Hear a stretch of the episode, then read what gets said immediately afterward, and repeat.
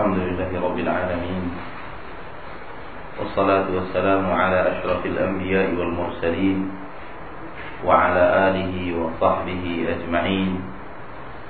أشهد أن لا إله إلا الله وحده لا شريك له وأشهد أن محمدا عبده ورسوله صلى الله عليه وعلى آله وأصحابه ومن تبعهم بإحسان إلى يوم الدين. وسلم تسليما كثيرا أما بعد الحمد لله yang kembali mempertemukan kita dengan izinnya di majlis di mana kita mempelajari tauhid sebuah ilmu di dalam syariat Islam yang paling mulia yang paling agung fondasi dari seluruh hukum dan seluruh ketaatan seorang hamba kepada Allah Subhanahu wa taala yang disuruh oleh Nabi Muhammad sallallahu alaihi wasallam kita untuk mendakwahkannya pertama kali kepada orang-orang yang ingin kita dakwahi. Apatah lagi apabila kita tahu mereka adalah orang-orang yang tidak mengerti tentang makna tauhid agar jelas mana yang ibadah dan mana yang syirik, mana yang iman dan mana yang kufur. Ikhwani wa akhwati fid din, rahimani wa rahimakumullah. Bagi yang memegang kitab terjemahan di halaman 88 bagi yang memegang kitab dalam bahasa Arab fotokopian saya tidak tahu halamannya karena buku yang saya punya dipinjam salah seorang ikhwan belum dikembalikan. Kita baca.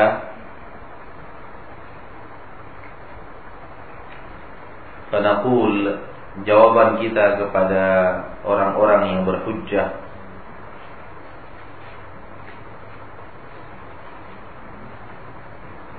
Jawabu ahli batin min tariqatain min tariqaini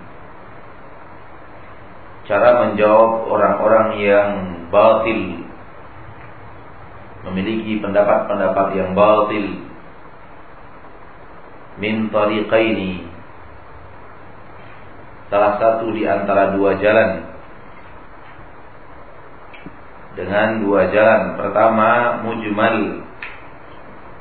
Kita jawab secara global. Ada jawaban global. Wa mufaffal dan ada jawaban rinci. Amal mujmal Adapun jawaban yang global Fahuwal amrul azim Wal faidatul Maka dia adalah perkara yang sangat besar dan faedah yang sangat besar.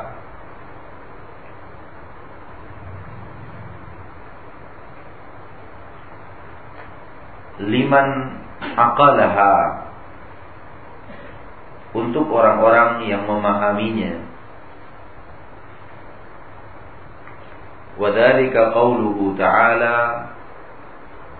Dan yang itu adalah firman Allah Subhanahu wa taala.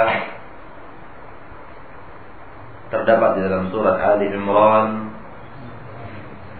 ayat 7 هو الذي أنزل عليك الكتاب منه آيات محكمات.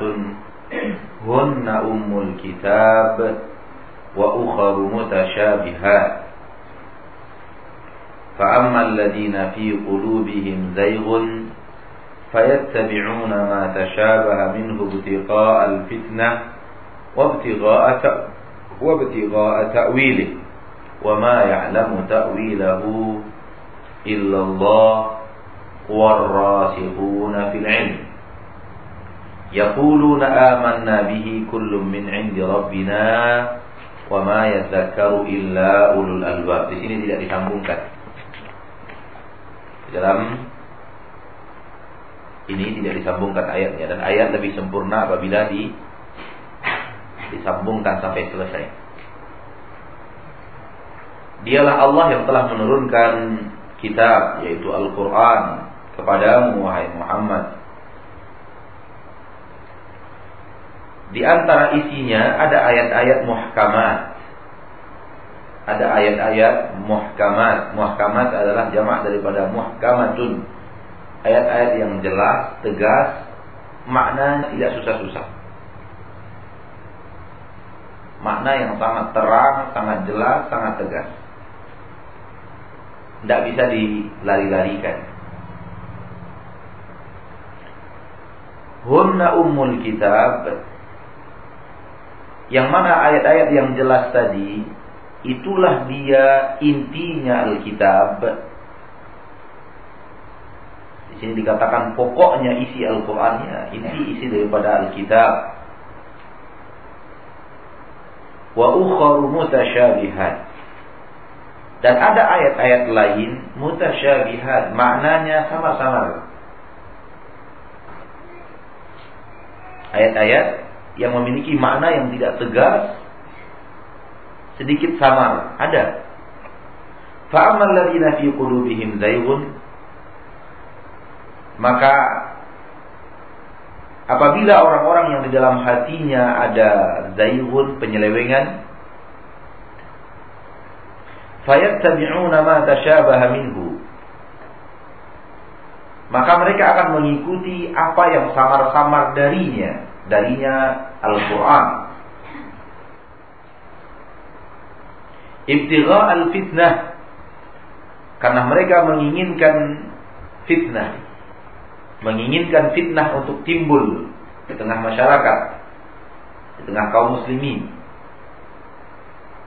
Wabtigha'a ta'wili dan mereka menginginkan untuk mencari-cari takwilnya. Mencari takwil makna yang lainnya. Wa ma ya'lamu ta'wilahu illallah dan tidak ada yang tahu dan berilmu tentang takwilnya kecuali Allah. Warasikhuna fil ilmi dan orang-orang yang kokoh di atas ilmu. وما يعلم تأويله إلا الله والراسخون في العلم يقولون آمنا به Orang-orang yang kokoh di dalam ilmu akan berkata amanna bihi kami beriman kepadanya yaitu Alkitab, Al-Qur'an kullun min 'indi rabbina semua datangnya dari Rabb kami, Rabb kita. Fama yadzakaru illa ulul albab. Tidak akan ada yang bisa mengerti kecuali orang-orang yang memiliki akal. Kita sudah mengatakan bahwa kajian kita yang lalu adalah muqaddimah kitab. Inti daripada kasyfus syubhat adalah apa yang kita mulai hari ini.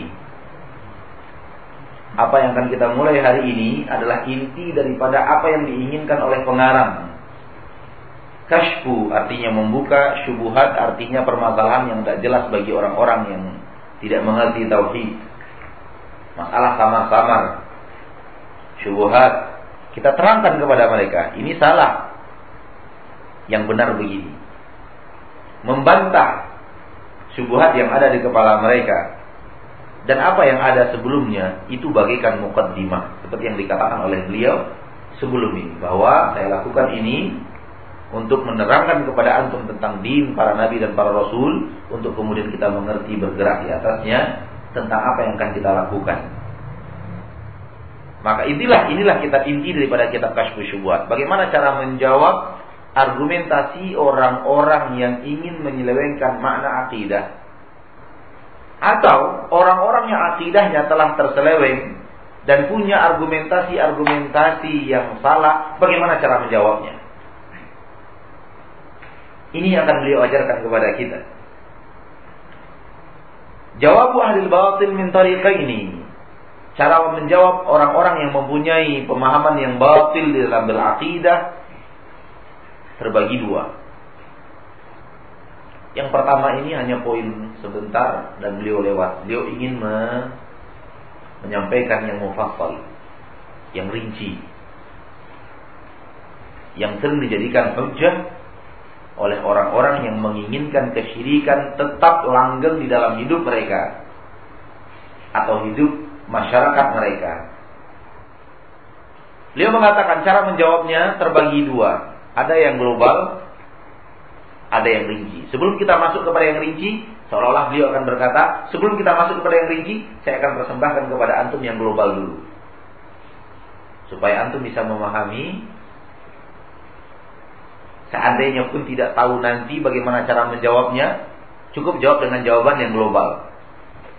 Seandainya tidak tahu menjawab dengan cara yang rinci, cukupkan menjawab dengan jawaban yang yang global. Beliau hanya memakai beberapa baris saja untuk menerangkan yang global ini. Setelah itu beliau masuk kepada pembahasan rinci, ada 10 lebih daripada cara hujah alul batil untuk menegakkan kesyirikan yang beliau bantah di dalam kitab ini.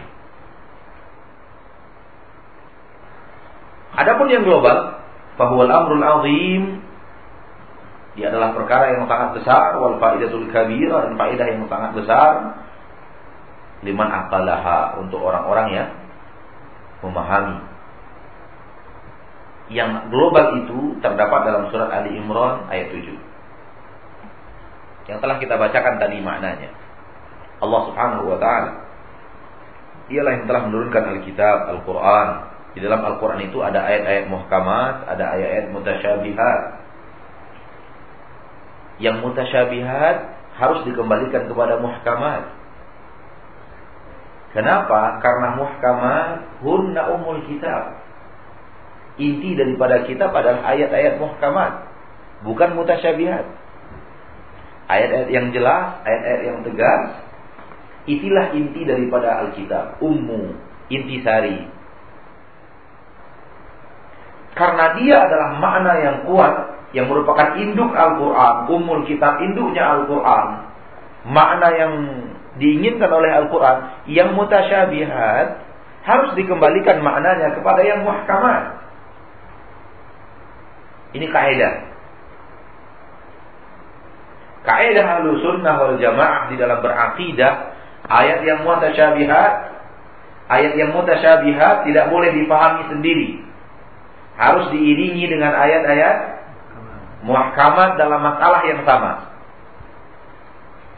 Karena Allah Subhanahu wa taala telah berfirman, "Hunna umul kita bukan untuk mutasyabihat, akan tetapi untuk muhkamat. Kalau kita ingin memakai syarah yang lebih ringan, kita akan mengatakan di dalam Al-Quran itu ada ayat-ayat yang maknanya tidak bisa dilarikan, tak bisa dimain-mainkan. Tidak bisa dimain-mainkan sama sekali. Bagaimanapun cara orang ingin memainkannya nggak bisa. Melarikan maknanya. Ada ayat-ayat yang bisa digunakan oleh orang-orang untuk maknanya dilari-larikan. Yang tidak bisa dilari-larikan maknanya itulah ayat-ayat yang disebut dengan muhkamat. Yang maknanya bisa untuk dilari-larikan oleh mereka itulah ayat mutasyabihat.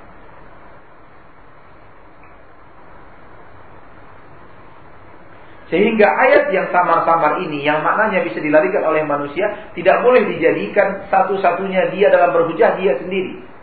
Harus dikembalikan kepada muhkamat. Karena Allah sudah menyuruh yang mutasyabihat tidak boleh menjadi inti. Yang menjadi inti adalah muhkamat. Dan Allah takdirkan itu semuanya sebagai ujian bagi manusia.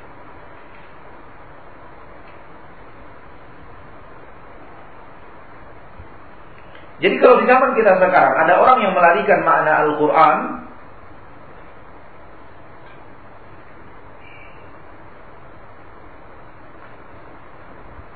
kita mengatakan ini perbuatan yang Allah sudah katakan di dalam Al-Quran akan terjadi.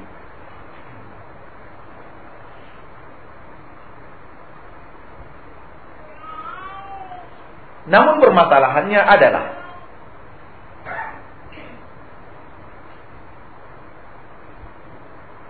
kita harus lebih mendalami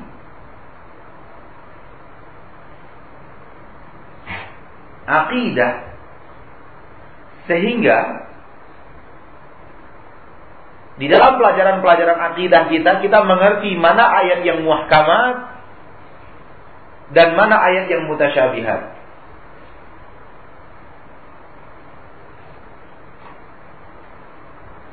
Seolah-olah beliau akan berkata, secara global pelajari mana ayat yang muhkamat dan mana ayat yang mutasyabihat.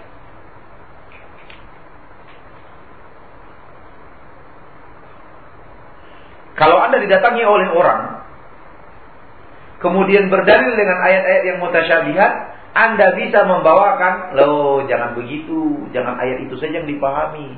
Ada ayat lain yang maknanya lebih jelas. Kenapa Anda lari ke ayat ini? Anda memegang ayat yang mutasyabihat bukan muhkamat. Sementara Allah menyuruh Anda mengembalikan ayat mutasyabihat ini kepada ayat muhkamat.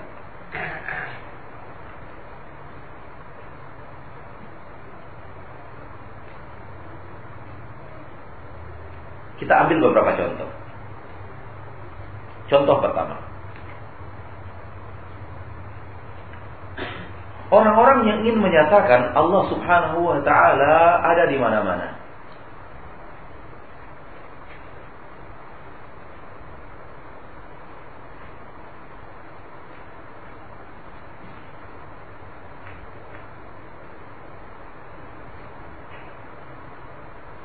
Mereka akan berdalil dengan firman Allah Subhanahu wa taala.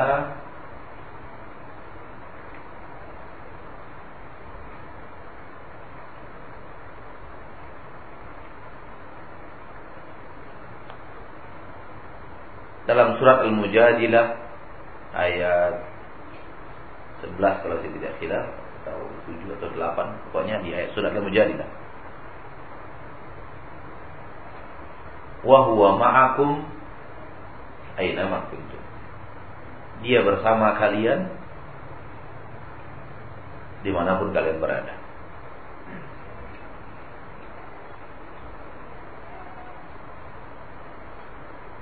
Mereka juga berdalih dengan ayat Al-Quran. Alladhi fis sama'i ilahun wa fil ardi ilah. Saya tidak hafalkan surat apa ayat surat Dialah ilah di langit dan dialah ilah di bumi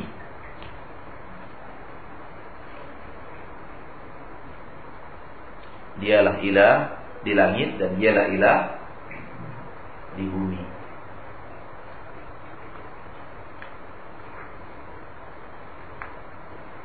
Mereka ambil ayat-ayat ini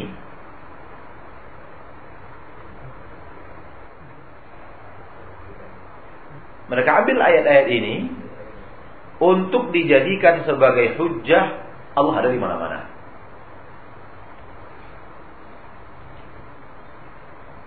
Sehingga mereka memiliki akidah yang salah di dalam tauhid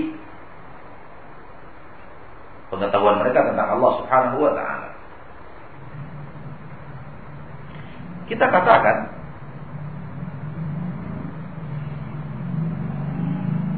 apa yang Anda bawakan akhi fiddin rahimakallah adalah ayat mutasyabihat.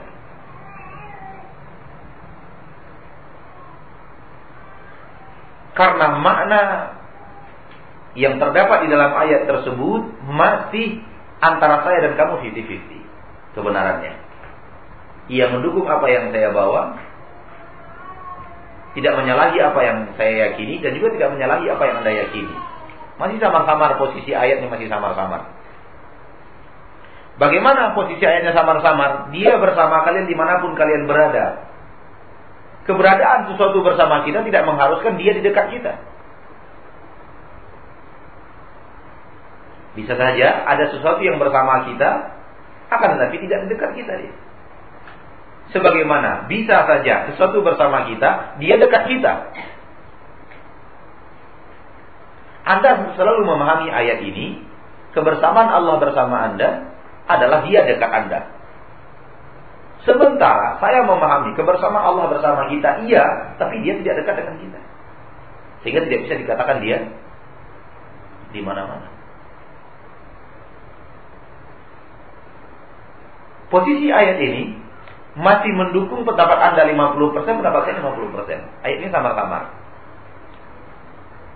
Tapi ayat yang kedua, dialah ilah di, di langit dan dialah ilah yang di bumi. Menunjukkan Allah itu adalah ilah di langit, ilah di bumi. Berarti di langit dia ada, di bumi dia ada. Baik. Akan tetapi dengan ayat ini, saya juga memahami pemahaman saya bahwa ilah di sini maknanya sesuatu yang diibadati. Allah adalah yang diibadati di langit, yang diibadati di bumi. Di sini Allah tidak menunjukkan di mana tempatnya. Di sini Allah tidak menunjukkan bahwa Allah di langit atau di bumi. Namun Allah mengatakan, dialah yang diibadati di langit oleh penduduk-penduduk langit, dialah yang diibadati di bumi oleh penduduk-penduduk bumi. Ayat ini 50-50. Setengah mendukung Anda, setengah mendukung saya. Ayat ini mutasyabihat.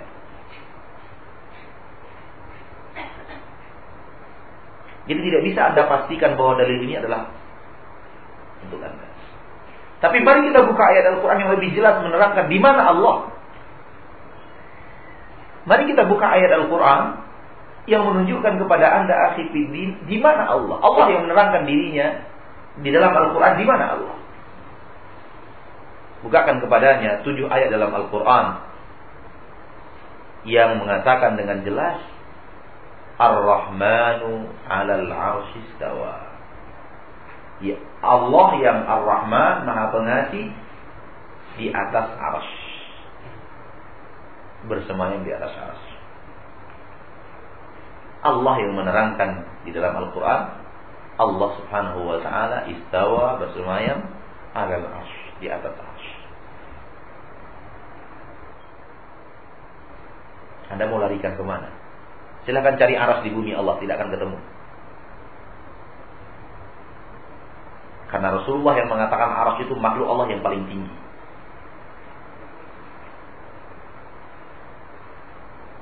Ayat ini tegas, saudara. Allah mengatakan Allah di atas aras. Maknanya tidak bisa dilarikan. Coba bagaimana Anda melarikan ini kepada kepada kepada keyakinan Anda? Bagaimanapun dia mengolah ayat ini, melarikan kepada keyakinannya, tidak bisa kecuali merubah makna ayat.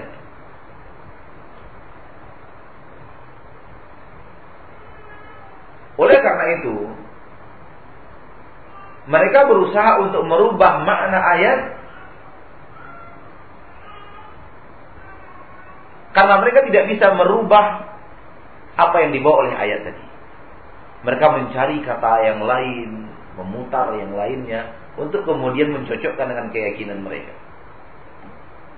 Berbeda dengan yang tadi. Kalau ayat yang tadi yang pertama yang kita bawakan sebagai hujahnya mereka, itu betul-betul maknanya bisa untuk ini, bisa untuk bisa untuk itu. Bulan bersama kita, bulan itu jauh. Kita berjalan, aduh matahari ini bersama kita terus capek, panas kita. Padahal matahari jutaan, kata orang jutaan kilometer jauhnya dari kita. Namun dia mengiringi perjalanan kita.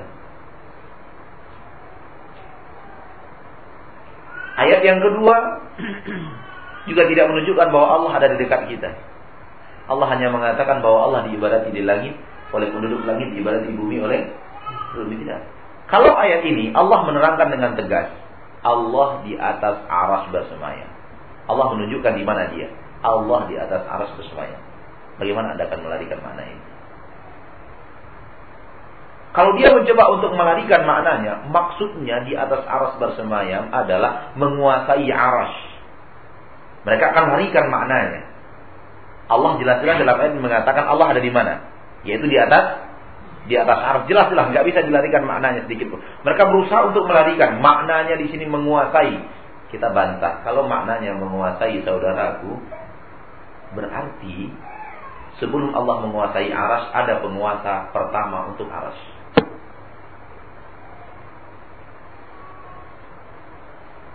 Karena menguasai apa artinya? Sebelumnya bukan kekuasaan Allah lalu Allah menguasai. Berarti ada ada raja kedua. Ada Allah kedua. yang dikalahkan oleh Allah yang Anda ibadati sekarang. Ini pemahaman yang batil. Ini pemahaman yang batil. Kemudian mereka mencoba melarikan maknanya. Kemudian kita bantah dengan mengatakan bahwa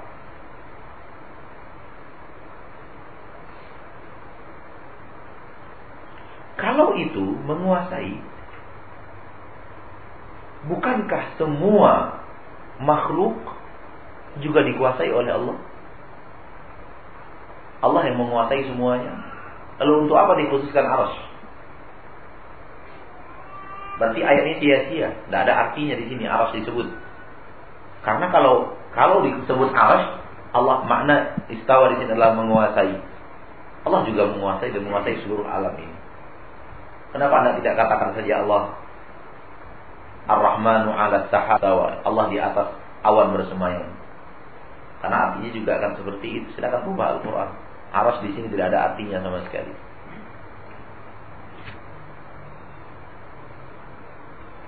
Nampak bahwa bahwa firman-firman Allah Taala yang muhkam maknanya tidak bisa tidak bisa dilarikan ke mana-mana.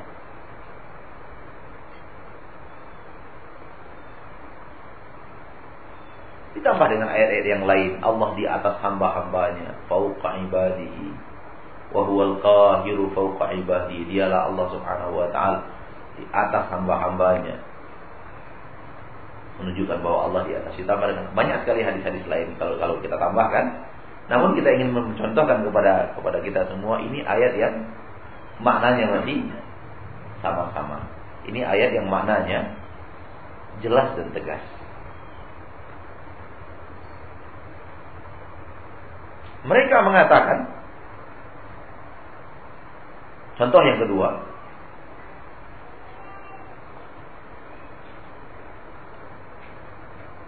Antara ayat yang muhkamah Dengan ayat yang mutasyabihat Yang mana ayat yang mutasyabihat Maknanya harus dilarikan kepada ayat yang Yang muhkamat Tidak bisa tidak.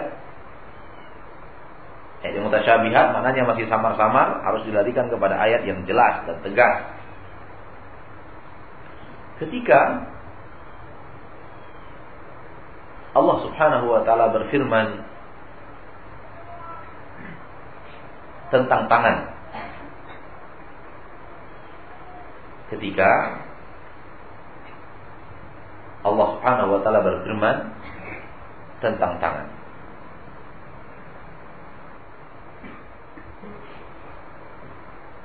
Di dalam Al-Quran dalam surat Az-Zumar Allah Subhanahu wa taala mengatakan was-samawati matwiyatun biyamini dan langit akan di dalam genggaman tangan Allah dan, dan langit akan ada di tangan Allah Subhanahu wa taala. Atau firman Allah Subhanahu wa taala tentang masalah tangan وقالت اليهود يد الله مغلولة غلت أيديهم ولعنوا بما قالوا بل يداه مبسوطتان ينفق كيف يشاء Orang-orang Yahudi berkata tangan Allah terbelenggu Katakanlah bahwa tangan Allah subhanahu wa ta'ala Terbentang Dan Allah subhanahu wa ta'ala Berinfak Sebagaimana yang dia inginkan Lalu mereka mengatakan bahwa tangan di sini tidak bisa dikatakan itu tangan. Maknanya adalah kekuasaan. Maknanya di adalah kekuasaan.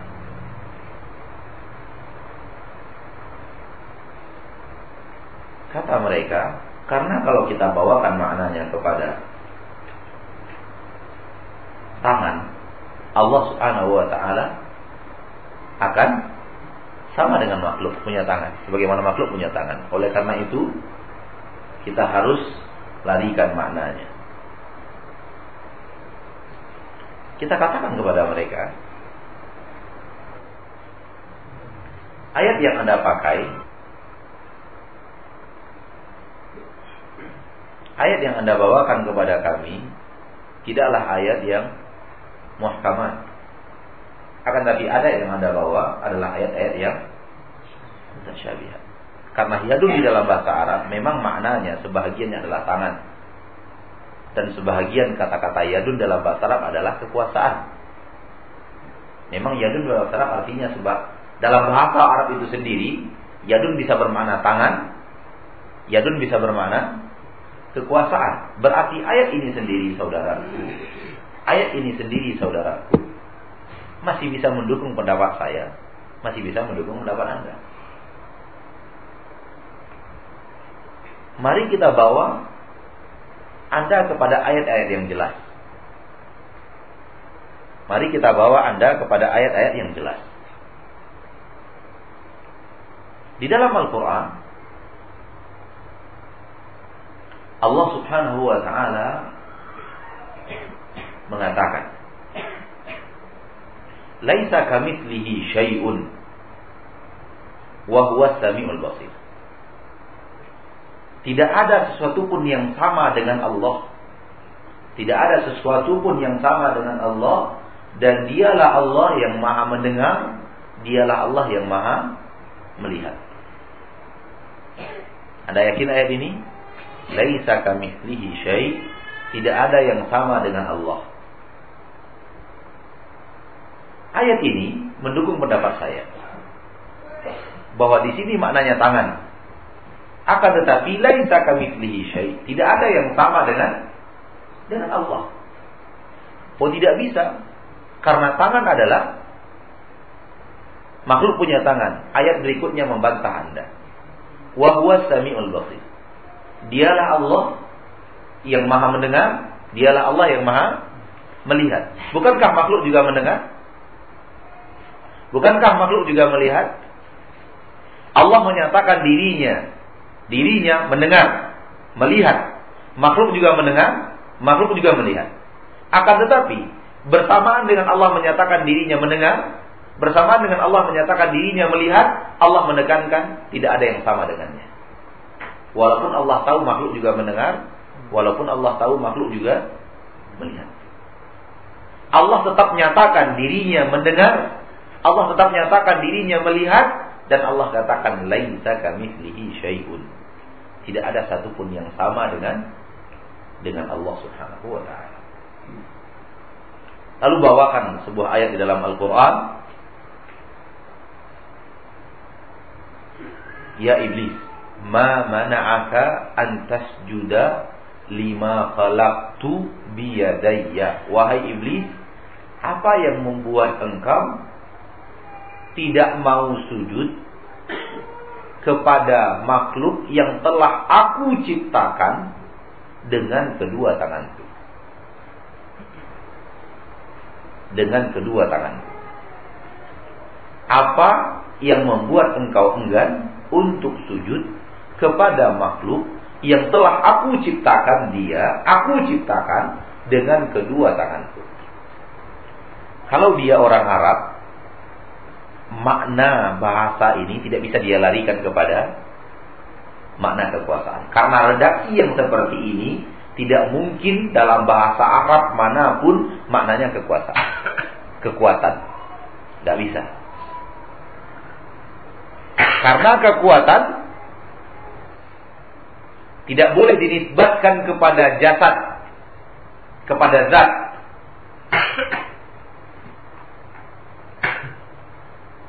Akan tetapi kalau dia tidak orang Arab agak susah sedikit karena redaksinya adalah redaksi yang dipahami oleh orang oleh orang Arab. Kita bantah dia dengan mengatakan di sini di dalam ayat ini Allah menyatakan kenapa engkau tidak mau sujud kepada Adam yang telah aku ciptakan dia, aku ciptakan dia dengan kedua tanganku. Dua tangan tidak ada dalam bahasa Arab kekuasaan maknanya. Tidak ada dalam bahasa Arab. Dua tanganku dinisbatkan kepada Allah Subhanahu wa taala kepada zatnya. Dua tangan artinya dua kekuatan dua kekuatan. Tidak ada. Yang boleh dijadikan bahasa Arab untuk makna kekuatan mufrad atau jamak. Dua kekuasaan tidak bisa. Kata-kata ini di dalam bahasa Arab tidak bisa bermakna kekuatan. Karena kekuatan hanya ada di dalam bahasa Arab dengan mufrad atau atau jama. Sehingga saya akan bertanya kepadamu, dua kekuatan. Mana kekuatan pertama, mana kekuatan kedua? Mana kekuatan pertama? Mana kekuatan yang kedua? Terangkan, coba terangkan kepada. Kalau Anda memahami ayat ini adalah kekuatan, makna tangan di sini adalah kekuatan sebagaimana yang Anda pahami dalam ayat-ayat yang tadi, tolong terangkan kepada kedua kekuatan Allah. Kekuatan yang pertama yang mana? Kekuatan yang kedua yang mana? Kemudian kita kita ajak dia berdiskusi dengan cara yang ketiga, yaitu ketika Allah mengkhususkan Adam dengan penyebutan diciptakan dengan tangan. Anda mengatakan bahwa tidak boleh. Harus diciptakan dengan kekuatan maknanya di sini. Berarti tidak ada beda antara Nabi Adam dengan dengan kita. Bahwa kita juga diciptakan dengan kekuatan Allah. Apa Anda tercipta bukan dengan kekuatan Allah? Kenapa di dalam ayat Allah hanya berbicara tentang tentang Nabi Adam alaihissalam? Kenapa di dalam hadis Nabi Muhammad wasallam mengkhususkan ada tiga yang Allah ciptakan dengan dirinya. Adam Allah ciptakan dengan tangannya, surga Firdaus Allah tanam dengan tangannya, dan Taurat Allah tulis dengan tangannya. Kenapa ada tiga makhluk ini yang diutamakan oleh Rasulullah SAW? Kenapa yang lain tidak? Kalau semua makna tangan di sini adalah kekuasaan, kekuatan, maka tidak ada maka ada gunanya Rasulullah mengatakan Adam Allah ciptakan dengan tangan. Firdaus Allah tanam pepohonannya dengan tangan, dengan tangannya dan Taurat Allah tulis dengan tangan. Karena semua dengan tangan. Al-Quran juga dengan tangan berarti. Kalau tangan itu maknanya adalah kekuatan. Karena semua makhluk diciptakan dengan kekuatan Allah Subhanahu wa taala. Yang ingin kita sampaikan adalah kita harus harus harus harus menimba ilmu mulai memisah-misahkan kalau ingin mencari jawaban global mana ayat yang muhkamah dan mana ayat yang yang mutasyabih. Agar kemudian ketika orang berhujah dengan kita dengan memakai ayat yang mutasyabihat, kita tahu oh ini mutasyabihat.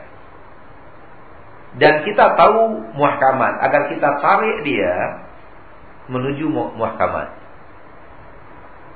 Ketika kita tidak tahu ini muhkamat, ini mutasyabihat, maka cara untuk e, menjawab yang pertama ini tidak mampu kita kuasai. Oleh karena itu, beliau mengatakan di sini, ini adalah perkara yang sangat besar dan faedah yang sangat besar, sangat utama untuk siapa? Untuk orang-orang yang memahaminya. Memahami apa di sini? memahami ini ayat yang mutasyabihat, ini ayat yang muhkamat. Maka sebenarnya di sini kita dipancing oleh beliau pelajari, kategorikan, pisahkan. Ini ayat muhkamat, ini ayat mutasyabihat. Dari mana kita tahu? Dari para ulama, ahli tafsir. Yang ketika membawakan sebuah ayat, mereka katakan ayat ini maknanya adalah ayat ini. Maka ayat ini sebenarnya ayat muhkamat yang maknanya harus diberikan oleh ayat lain. Ayat-ayat mutasyabihat yang maknanya harus diberikan oleh oleh ayat lain. Baik. Ini tentang muhkamat dan mutasyabihat. Dilanjutkan oleh oleh oleh oleh Allah Subhanahu wa taala dalam surah Ali Imran, "Fa'amal ladzina fi qulubihim zayghun fayattabi'una ma tashabaha minhu." Adapun orang-orang yang dalam hatinya ada zaigh, penyelewengan, sudah ada penyakit dalam hatinya menyeleweng daripada syariat, mereka hanya akan mengikuti ayat-ayat yang mutasyabihat. Mereka hanya akan mengikuti ayat-ayat yang mutasyabihat. Mereka tidak akan bawakan ayat-ayat yang muhkamah. Ciri salah satu ciri daripada orang-orang yang salah adalah diambil ayat yang sesuai dengan kemauannya yang lain ditinggal. Padahal ada ayat-ayat yang lain, padahal ada ayat-ayat yang lain yang berbeda dengan apa yang mereka inginkan. Akan tetapi mereka buang itu, mereka ambil saja ayat-ayat yang mereka butuhkan dari kitabullah yang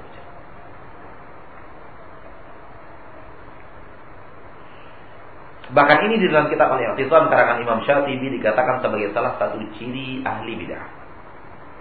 Mereka hanya ambil ayat-ayat yang sesuai dengan apa yang mereka inginkan sementara ayat yang lain berbicara hal yang sama mereka tidak pakai. Mereka tidak nukilkan itu di dalam kitab mereka. Mereka tidak nukilkan itu di dalam pembicaraan-pembicaraan mereka.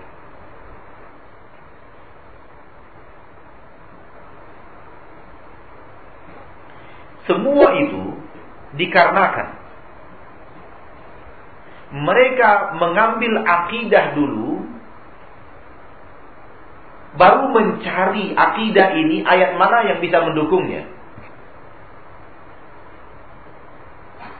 Ini beliau bawa di dalam kitab beliau Asy-Syatibi dalam kitab Al-I'tisam sebagai ciri yang berikutnya tentang ciri ahli bid'ah. Berpendapat dulu baru kemudian mencari ayat yang bisa mendukung pendapat mereka.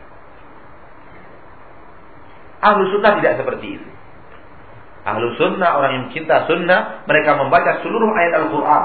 Menggabungkan seluruh ayat-ayat yang berhubungan dengan hal yang sama. Lalu menyimpulkan kesimpulan yang diinginkan oleh kitabullah Azza wa Membangun akidah mereka di atas itu. Sementara ahli bid'ah biasanya sifat mereka membuat keputusan dulu baru mencari ayat yang yang bisa mendukung pendapat mereka.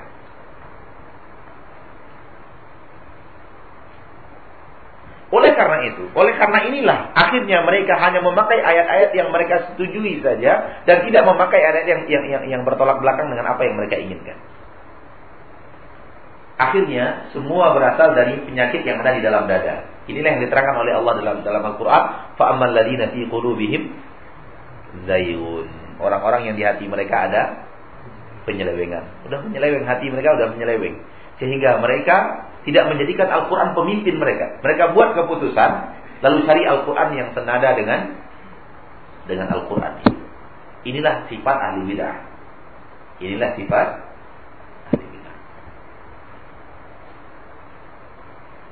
Saya teringat kejadian langsung antara diri saya dengan salah seorang pendukung partai di Indonesia yang kemudian setelah membuat partai itu mereka berdalil dengan firman Allah ya'dilu huwa aqrabu taqwa. Berlaku adillah karena itu lebih dekat dengan dengan takwa. Saya langsung ingat perkataan Imam Syafi'i. Dan saya mengatakan kalian ini adalah orang-orang yang membuat sesuatu lalu mencari ayat Al-Quran yang bisa kalian perkosa maknanya untuk tujuan kalian.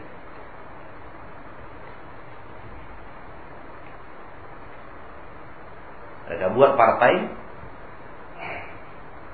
yang mengusung nama keadilan lalu mencari ayat di dalam Al-Quran yang mengusung makna keadilan. Kalian membuat sesuatu lalu mencari ayat Al-Quran yang bisa kalian ambil maknanya, kalian larikan untuk mendukung perbuatan kalian. Demi Allah, seandainya partai ini suatu saat blacklist dan kalian mengganti partai lain, ayat ini akan kalian campakkan. Dan terjadi seperti yang saya katakan kepada dia. Karena ayat itu sekarang tidak mereka pakai lagi, karena namanya sudah bertambah.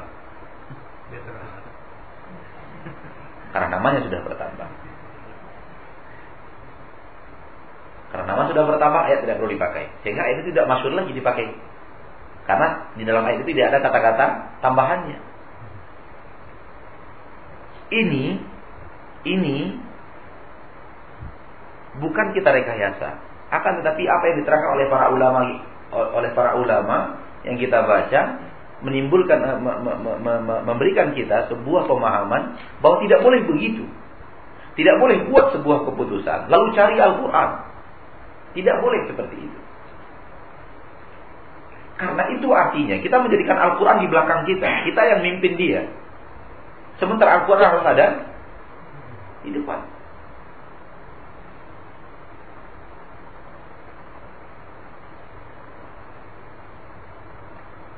Kalaulah ayat ini yang huwa ala aqrabul taqwa adalah apa yang kalian lakukan, pasti Nabi Muhammad SAW melakukan apa yang kalian lakukan. Itu pasti. Kalau itu makna yang diinginkan oleh oleh ayat. Pertanda bahwa ayat tidak menginginkan makna yang Anda inginkan dengannya. Pertanda ayat tidak menginginkan apa yang Anda inginkan dengannya. Kalau seandainya ayat itu maknanya, boleh dijadikan itu maknanya, pasti Rasulullah yang pertama kali melakukannya. Kalau itu maknanya. Karena Rasulullah adalah orang yang pertama kali, yang paling pandai, yang pemimpin kita dalam mengamalkan makna seluruh ayat. Ketika Rasulullah tidak melakukan itu, berarti bukan itu yang diinginkan oleh oleh ayat. Cuman kalian menginginkan sesuatu yang tidak diinginkan oleh ayat demi menguntungkan keinginan kalian. Ini pengalaman hidup saya langsung. Saya, saya berdiskusi dengan mereka. Dan memang nampak. Kan nampak kan? Mereka buat lalu cari cari ayat. Ingat perkataan Imam Syafi'i, ini ciri ciri ciri ahli bidah. Sehingga ketika itu saya memberanikan diri untuk mengatakan, saya yakin suatu saat kalau ini di blacklist, kalian akan campakkan dengan ayat karena tidak sesuai lagi dengan dengan kalian tidak sesuai lagi dengan dengan dengan dengan nama ini. Kalian akan cari makna ayat yang lain. Sampai sekarang ayatnya nggak ketemu ketemu. Sekarang tahu kalian antum apa yang apa yang sekarang dilarikan maknanya? Hah? Assalamualaikum warahmatullahi wabarakatuh. Mereka tulis semoga kesejahteraan untuk kalian. Rahman Allah dan berkahnya. Pernah baca tak? tetap berusaha mencari sesuatu di dalam di dalam ayat Al-Qur'an untuk dalam dalam sebuah syariat untuk apa yang mereka lakukan. Subhanallah. Pasti seperti yang dikatakan oleh Imam Syafi'i. Kita tidak mau seperti itu. Kita mau ada di belakang Al-Quran, bukan di depannya. Itu artinya kita di depannya. Sehingga yang kita lakukan mencari-cari sesuatu yang telah ada pada kita. Kita tidak mau seperti itu. Kita harus jadikan Al-Quran itu di depan kita. Ini yang dikatakan Al-Quran dalam masalah ini. Ayatnya begini, ayat lain mengatakan begini, begini, begini, begini. Oh, kesimpulan maknanya seperti ini. Ahli tafsir menerangkannya seperti ini. Di atas jalan itu kita berjalan. Itu orang yang cinta Al-Quran. Itu orang yang cinta sunnah Rasulullah SAW. Adapun mereka yang dalam hatinya ada penyakit akan menjadikan mereka, menjadikan mereka ikut sebahagian saja, tidak ikut sebahagian. Atau malah yang mereka ikuti adalah sesuatu yang mereka inginkan saja daripada kitabullah. Sesuatu yang mereka inginkan saja dari kitabullah lalu mereka ambil. Sesuatu yang mereka inginkan saja daripada hadis Rasulullah lalu mereka petik. Dan alangkah banyaknya hal yang seperti itu terjadi. Di saat mana hadis menguntungkan mereka, mereka mereka ambil. Baik. Dan ini menunjukkan ayat ini mengatakan, ayat menunjukkan bahwa orang yang melakukan hal yang seperti itu, pertanda di dalam hati mereka ada apa? Ada sesuatu zaid, apa di sini apa terjemahannya? Kesesatan ya. Condong, hati yang condong. Beliau di sini terjemahan condong kepada kesesatan. Ya, ada penyelewengan. Zaid itu penyelewengan. Penyelewengan. Tidak tidak berada di atas rel yang sesungguhnya, tapi menyeleweng kepada sesuatu yang tidak benar maka mereka akan mencari-cari ayat-ayat yang mutasyabihat, ayat-ayat yang sama-sama. Untuk apa? Ibtigha al-fitnah. Mereka menginginkan fitnah. Mereka menginginkan timbulnya fitnah. Lalu mereka mencari takwil-takwilnya. Persis seperti yang diterangkan oleh oleh Al-Qur'anul Karim tentang apa yang terjadi. Seluruh ahli bid'ah yang berdalil dengan Al-Qur'an atas bid'ah mereka, mereka pasti mentakwilkan ayat atau mereka ambil ayat-ayat yang mutasyabihan atau mereka ambil ayat yang lain mereka takwil takwilkan mereka terjemahkan sesuai dengan apa yang mereka inginkan karena sebuah kaidah sebuah kaidah kalau kita pahami Al-Quran tidak akan pernah mendukung satu kebatilan pun yang ada di permukaan bumi. Tidak bisa. Orang muslim kalau tahu ini, dia akan tahu bagaimana hebatnya Al-Quranul Karim. Al-Quranul Karim ini tidak akan pernah bisa dijadikan untuk sebuah hujah atas satu kebatilan yang terjadi. Tidak bisa. Karena memang Al-Quranul Karim diturunkan untuk membatalkan kebatilan. Sehingga tidak mungkin ada satu ayat yang bisa digunakan untuk membangun kebatilan. Tidak bisa. Kecuali oleh orang-orang yang tidak tahu ayat Al-Quran.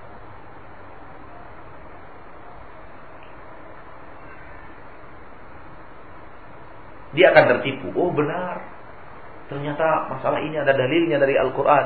Dia tertipu karena dia tidak tahu apa yang diinginkan oleh Al-Quran dan apa yang dikatakan oleh kitabullah azza dalam ayat yang lain. Dan bagaimana tafsiran ayat itu. Lalu bagaimana Nabi Muhammad memahami ayat tersebut? Kalau digabungkan keseluruhan itu, mustahil akan ada satu kebatilan pun yang bisa berdiri di hadapan Al-Quran. Karena Al-Quranul Karim datang untuk membantah seluruh kebatilan. Mulai dari zaman turunnya wahyu sampai akhir zaman.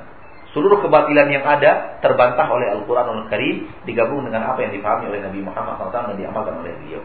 Pasti membantah seluruhnya.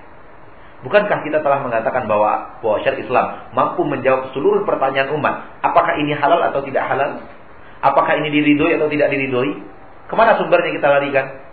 Kita Allah dan dan sunnah Rasulullah. Oleh karena itu mustahil ada sebuah kebatilan lalu kita dapatkan Al-Qur'anul Karim mendukungnya. Mustahil itu. Kecuali ketika kita tidak tahu makna daripada Al-Quran Lalu kita Maaf seperti yang sering kita katakan Orang bodoh paling mudah untuk mengelabuinya Ketika kita tidak tahu paling mudah kita untuk dikelabui oleh orang Namun orang yang mengerti Al-Quran Mereka tidak akan bisa melakukan apa-apa Di hadapan Al-Quranul Karim karena Al-Quranul Karim diturunkan oleh Allah untuk membantah seluruh kebatilan. Wa ma ya'lamu ta'wilahu illallah war-rasikhuna fil 'ilm. Dan tidak ada yang tahu takwilnya, maknanya kecuali Allah dan orang-orang yang kokoh di atas ini. Kenapa saya sambung? Karena kalau sampai kalimat ini saja, maka ada ayat Al-Quran itu yang tidak diketahui maknanya oleh manusia satupun. Kalau kalau hanya sampai kepada ini. Tidak ada yang tahu takwilnya kecuali Allah. Berarti Al-Quran itu ada yang tidak bisa dipahami maknanya. Hah? Ada ayat-ayat mutasyabihat, ayat-ayat yang mutasyabihat yang tidak diketahui maknanya sama sekali kecuali Allah yang tahu. Dan itu secara makna tidak benar. Karena Rasulullah memahami seluruh seluruh ayat. Kemudian Rasulullah memahamkan itu kepada seluruh para sahabat dan ilmu itu diwarisi dari generasi ke generasi oleh para ulama sehingga mengertilah orang-orang yang kokoh di dalam ilmu dan samar-samar bagi orang yang tidak kokoh di dalam di dalam ilmu. Makanya kita sambung ayat wa ma ya'lamu ta'wilahu illallah warasikhuna fil ilm. Kita tidak ingin karena kalau sampai di sini maknanya akan berubah. Ada ayat yang tidak bisa dipahami oleh manusia mana pun. Akan tetapi sebenarnya sambungan ayat begitu. Kita tidak mengada-ngada kan? Illallah kecuali Allah warasikhuna fil dan orang-orang yang kokoh ilmu, yang kokoh di atas ilmu, yang sudah kokoh kakinya, dirinya, jiwanya di atas ilmu. Oleh karena itu kepada mereka kita bertanya. Bertanya kepada mereka, mereka yang sudah kokoh di atas di atas ilmu. Kepada mereka tempat kita bertanya. Karena mereka yang tahu setelah Allah mengajarkan itu kepada mereka. Mereka yang selalu bergelimang hari-hari mereka dengan Al-Quran, hadis, Al-Quran, hadis. Membaca, menerangkan, mengarang. Mensyarah. Hari-hari mereka penuh dengan itu. Sehingga kokoh kaki mereka di atas ilmu. Kepada mereka kita bertanya. Karena mereka yang direkomendasi oleh Allah pasti tahu apa makna daripada ayat. Di sini ayat menunjukkan bahwa boleh jadi ada banyak orang yang tidak mengerti makna ayat. Yang mengerti hanya orang yang kokoh-kokoh saja.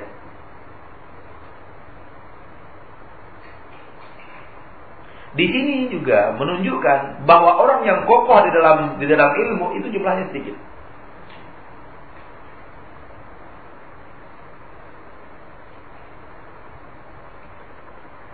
Yaqulun orang yang kokoh di atas ilmu akan berkata kullun min indi rabbina. Semuanya datang dari Rabb kami. Baik yang mutasyabihat ataupun muhkamat. Datang dari Allah harus dipahami sesuai dengan apa yang Allah inginkan. Gitu ayatnya kan?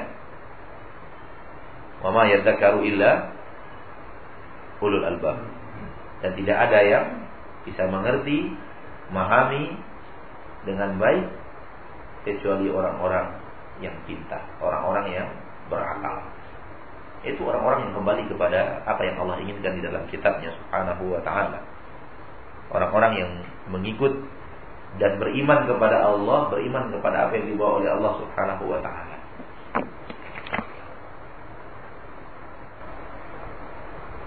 Beliau membawakan contoh di sini. Contohnya, contoh dalam akidah ini akan kita bawakan nanti Bismillahirrahmanirrahim. Kita kembali kepada apa yang kita sampaikan bahwa di pada kesempatan kali ini bahwa Al-Qur'anul Karim